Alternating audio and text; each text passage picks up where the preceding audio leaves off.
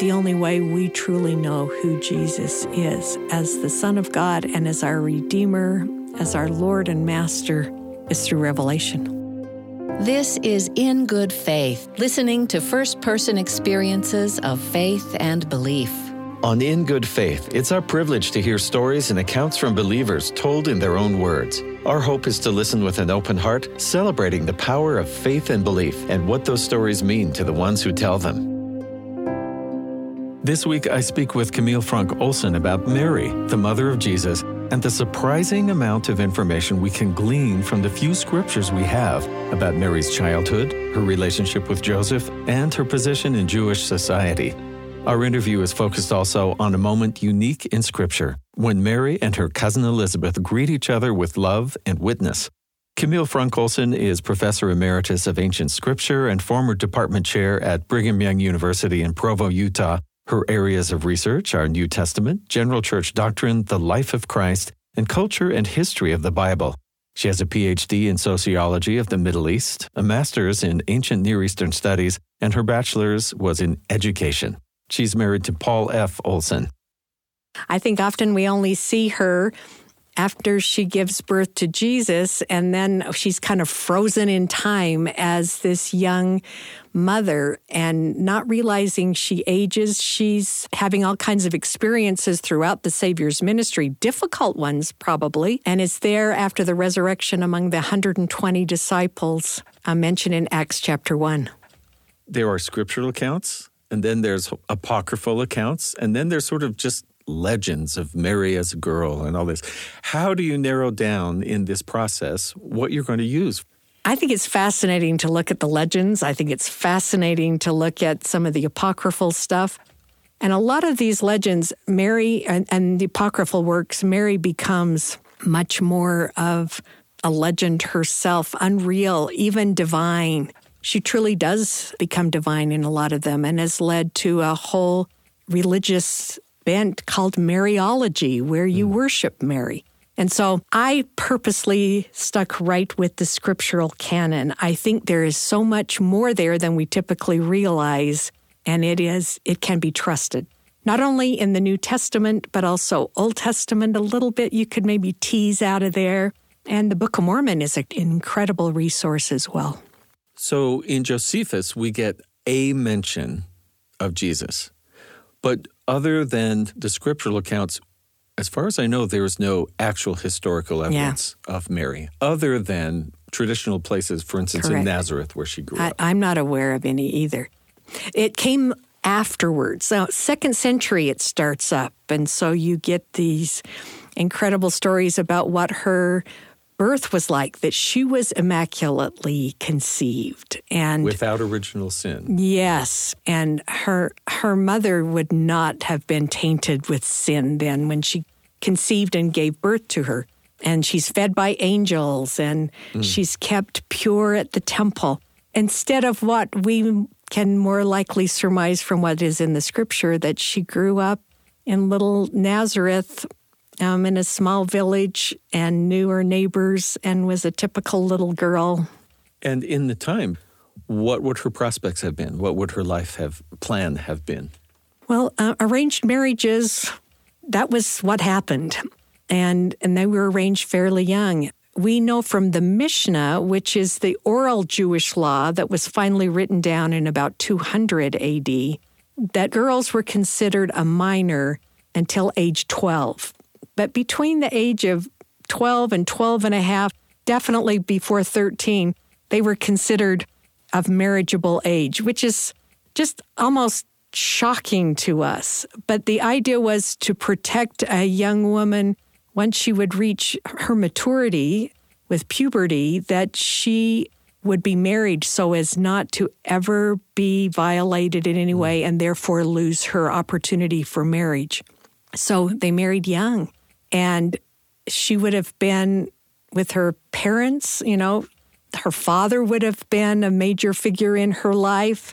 There is one Jewish philosopher, historian of first century named Philo. He lived in Alexandria, Egypt, and he wrote about Jewish young women and how they would be protected. But what he's talking about would be more the aristocracy. I mean, If you are living on a farm or you have family that you, you need to provide for, you don't sit some of the members of the family in a back room and keep them safe and protected there. No, you put them out to work, and they're helping in the efforts there.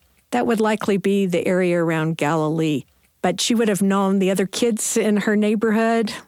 We understand that Nazareth was quite a small village at the yes. time. How many, how many families I mean, or people? I mean, I've seen estimates about maybe four hundred people would have lived there. This is the town where everybody knows everybody's business. Everyone knows everyone. Remember when Jesus goes to the synagogue in Nazareth during his ministry, and after he quotes from Isaiah sixty-one in first person, the Spirit of the Lord is upon me, and he has anointed me to preach the gospel to the poor. And the people are just going, oh, they've never heard such gracious words. And then the first things out of their mouths is, isn't this Joseph's son? I think what they're thinking first off is, wait a minute, this is the Messiah. I mean, it, it just didn't fit. But they go, no, this is Joseph's son. Oh, no, Mary's his mother, and we know his brothers and his sisters. Oh, no, this couldn't be. They they know everyone. And it was a shock to them to see what Jesus became. So let's go back to prophecies, because Matthew and others go to great pains to sort of point out that this event just fulfilled a previous prophecy. Matthew is the one that is a Jew writing to Jews, and he wants to show that Jesus is the fulfillment of these mm. prophecies. The most famous one, and one that Matthew draws on, is Isaiah seven fourteen. Behold, a virgin shall conceive and bear a son, and shall call his name Emmanuel. Scholars have long come away with the idea that the translated virgin is actually in Hebrew a young woman, a maiden. Mm-hmm.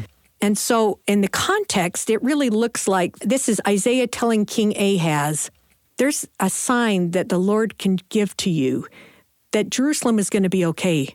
The Assyrians are not going to destroy it. A virgin shall conceive, or a young maiden will conceive, and bear a son, and his name will be Emmanuel.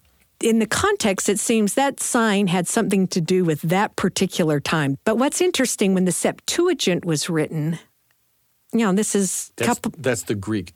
Couple hundred years before Mary would and the New Testament events begin. They write it in Greek, and they choose this word virgin, which is interesting, instead of just a young maiden.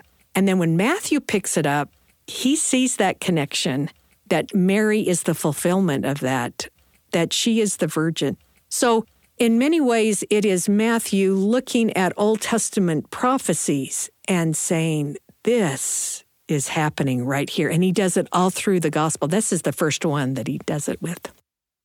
I mean, we just really get a few verses of this amazing announcement of the angel Gabriel to Mary. She says, be it unto me, or I acquiesce to this, I accept this. And you know what I like it to say? I will go and do. I think it's the same words as like Nephi said, mm. be it unto me according to thy will. I'll go and do what you ask me to do. And then her most obvious question is, but I see a problem here. Yes, there's not a man.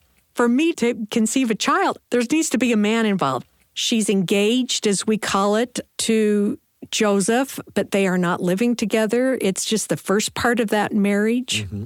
That's her question. That's what she's concerned about. I think it's interesting that Gabriel has said he will inherit the throne of David. She's not concerned about that. Don't you think that's interesting? I think there's a little hint there that there's some of that, that royal blood in Mary as well. With the genealogies, because yes. that was so important at yes. the time. And then we don't know how Joseph found out his betrothed is expecting. We don't really see a conversation between the two of them. So what can we extrapolate about what that situation was like for them? Because he had a really big choice to make. It's highly probable that they didn't really know each other.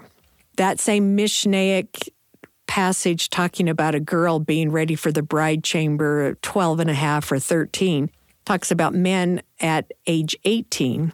Perhaps an impression from that and other hints that he might have been older. But they didn't seem to know each other. He could have been coming from Bethlehem. Their families know each other. Again, we don't know. Their parents have made that agreement, and it's legal agreement. and to break that would require a divorce. I think it's so important that Mary doesn't tell Joseph what has happened. And Joseph simply knows. Because wouldn't that be your first thing? Yes. You're never going to believe me, but. Yes, yes. And I think somehow to just protect herself and the reputation and everything else. All that Joseph knows is that Mary is with child. And he's a good man. You can tell that. He doesn't want to publicly humiliate her. I mean, he could press charges and, according to the law of Moses, even go as far as stoning. Mm. But he doesn't want to do that. He just wants to divorce her, put her away privately. I think with all of his goodness and all of his intentions, his understanding of what the law would allow and how serious this was that Mary was with child did not allow him to even contemplate the idea of still marrying her. Right. We skip over this in, I in the think, story. I think it's really a tough one. He's saying, okay, then I will. And it's not until then that he's ready to divorce her that he gets the revelation from Gabriel. In a dream. In a dream. Where this passage, this is Emmanuel, and that you should marry her, and that which she's carrying is holy. And Joseph follows that. He says, I will go and do as well. I I wish we had his background. I mean, what I prepared know. him to, to do this and say, okay. But we just see that he, he's called a just man. He's a ju- And he is. You can see that. And he is... through all of this, even though we don't see him after Jesus is twelve years old. The assumption being that he may have passed away. I think it is an interesting insight into Mary later on, too. One of the four sons that we see Mary and Joseph have after Jesus is born, the first one is named James, and he is most often attributed as the author of the Epistle of James. And I think it's so interesting in that epistle in chapter one where we read his definition of true religion and undefiled is visiting the orphans, the fatherless, and the widows. Mm. And I wonder, this is just looking at Scripture and what we have there, if Joseph did indeed die when the children were young, perhaps James's first experience with witnessing true religion was the way his mother, a widow, and these orphan children or these fatherless children would have been treated. Interesting. Mary is told not only her own news, but she's told about this miracle for her relative Elizabeth. Yes, and, and keep in mind what's going on. Remember, this is the way Luke introduces his gospel, not with the birth of Jesus Christ. He introduces it with the Annunciation and birth of John, which is a fascinating approach because remember, Zacharias is struck dumb, that he is not able to communicate after he receives the revelation in the temple that his wife, Elizabeth, well stricken in years, is going to conceive a child, a son, and his name will be John. But we just get this one little verse in Luke chapter one, verse twenty-four. Well, two verses I want to read. And after those days, his wife Elizabeth conceived and hid herself five months. I think that's typical for her age especially, but they're being very cautious. And you didn't go out and announce to everyone when you find out you're pregnant, like today. They were much more modest about that and circumspect. She's five months She hid herself, but look what she is saying. I love this from Elizabeth. Thus hath the Lord dealt with me in the days whereon he looked upon me to take away my reproach among men. I think about how much Elizabeth must have suffered being blamed for not giving Zacharias a son. And he yeah. being a priest, very important for the son to carry on that lineage and tradition. So, so you go back and you say, who knows that Elizabeth is pregnant at this time? Zacharias probably does, but he's not saying anything. And Elizabeth has hidden herself up. So here up in Nazareth, Gabriel tells Mary, you know, kind of like, how can this be? And she says, you go see your cousin Elizabeth, for she is with child. And that's when Mary says, behold, the handmaiden of the Lord, be it unto me according to thy word. The angel departs, and she just that fast gets up, and she heads down to the hill country of Judea. Probably a little bit east of Jerusalem is the traditional place where Elizabeth and Zacharias lived. Mm. And she just meets this older woman. I mean, she knows her. I just think it's incredible. She salutes Elizabeth, and Elizabeth knows at that moment that Mary is with child. Now, Mary's just, she would not be showing in any way. There would be no outward sign of that. But Elizabeth knows. And she is, she's so in awe. She knows because her unborn son, right? John. She's, she's already in the mi- middle of the miracle. Oh, this is, I just think there is not, the whole face of the earth at this time, there is not a spotlight shining brighter any place than on those two women. We sing in the in the Christmas hymn, the hopes and fears of all the years are met in thee tonight. It's revelation that is communicating. The Spirit is working with them. As John communicates, he's starting his mission very early. Prenatal. Yes, yes. That she, that Mary is not only pregnant, and if it was just pregnant, can you imagine Elizabeth just kind of going, oh, Mary, this is not good. This is not a problem. But she's not shaming Mary. She's praising her and feeling so in awe because yeah. she knows not only Mary is pregnant, but she's pregnant with the Son of God. And Mary has not said one word except, hi, Elizabeth. And Elizabeth's words are fabulous when she says, how is it that thou, the mother of, not the Lord, but my. the mother of my yeah. Lord, has come to me? She recognizes that this fruit of Mary's womb is the Redeemer. It's it's really an, a remarkable moment, and it underscores just how powerful the Spirit spoke to those two women at that time.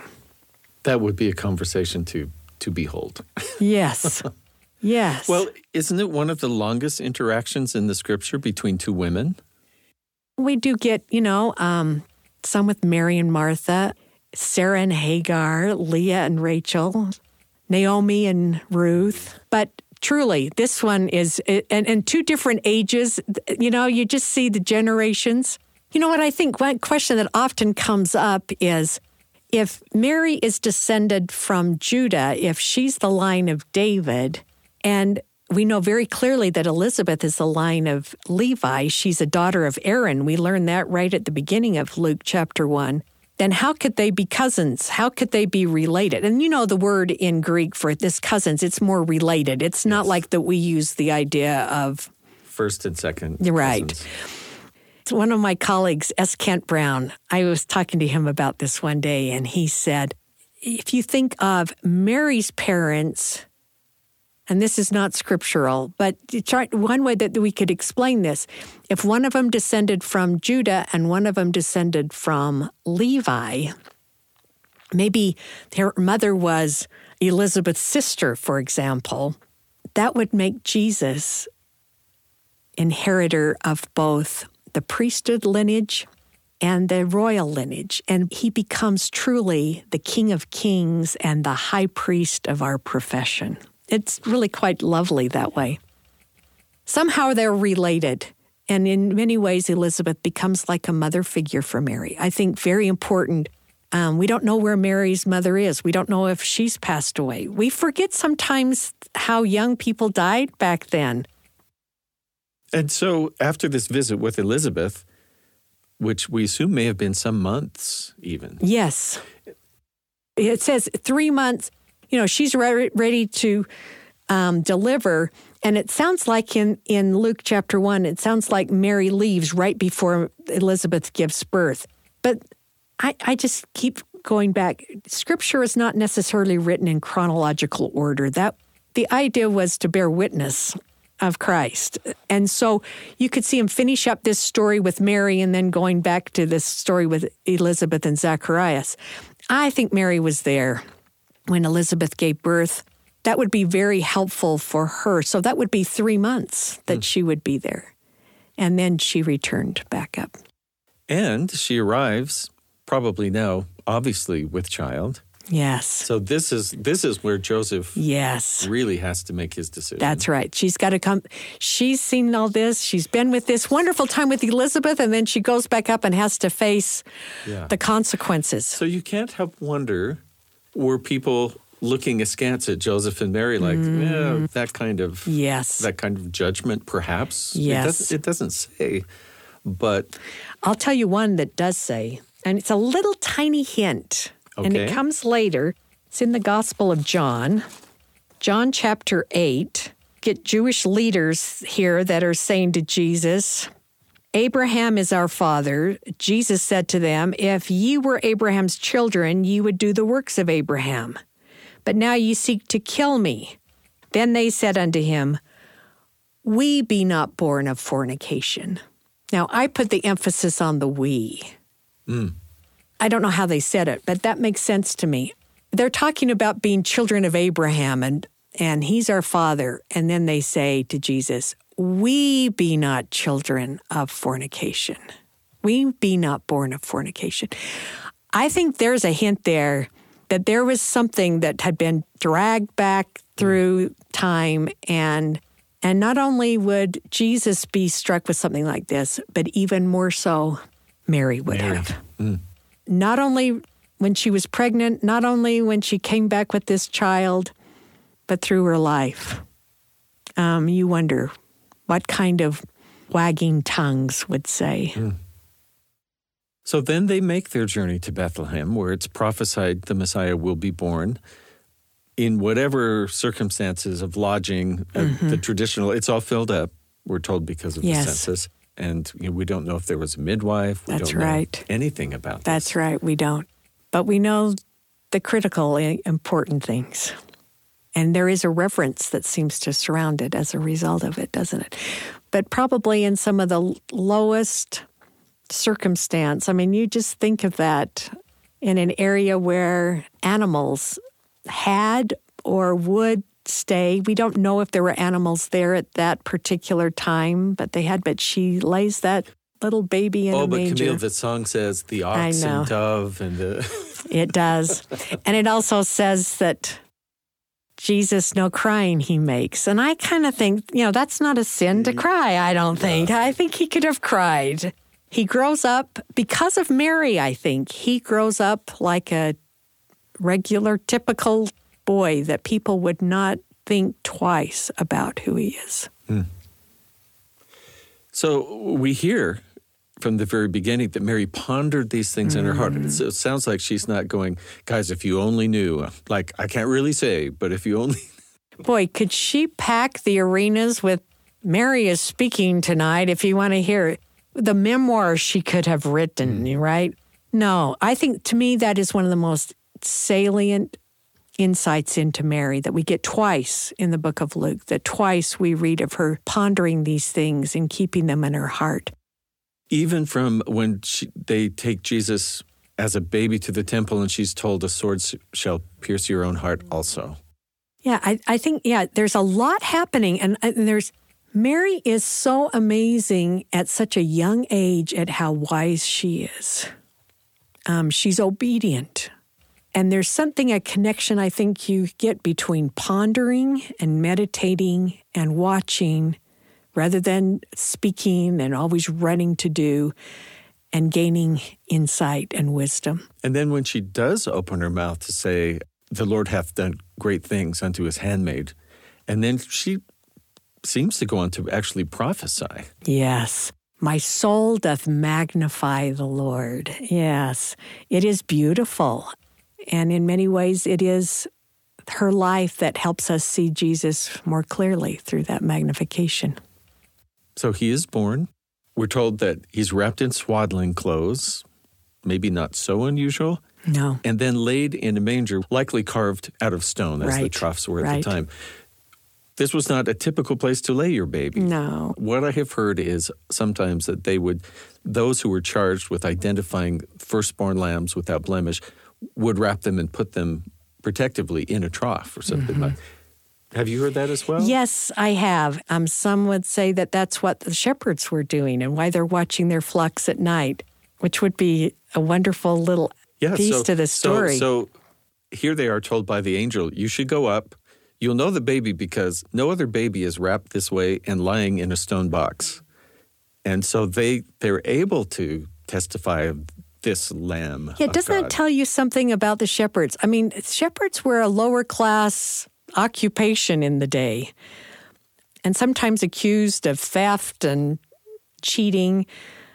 But I'll tell you, whoever these shepherds were, they seem, it seems like God chose some that he knew their hearts, and they would understand and recognize spiritual promptings, that that they would be open to receive that message from a choir of angels and then follow the instructions. And the way they reverence that baby when they come is further evidence as far as their own Um, spirits. I, I think it's very powerful and beautiful that you get shepherds on one hand and then these magi, wise men that come with such elegant gifts that seem to say that th- from the entire spectrum, there are those that are welcome to come and worship and, and recognize who he is. It's not to a certain few.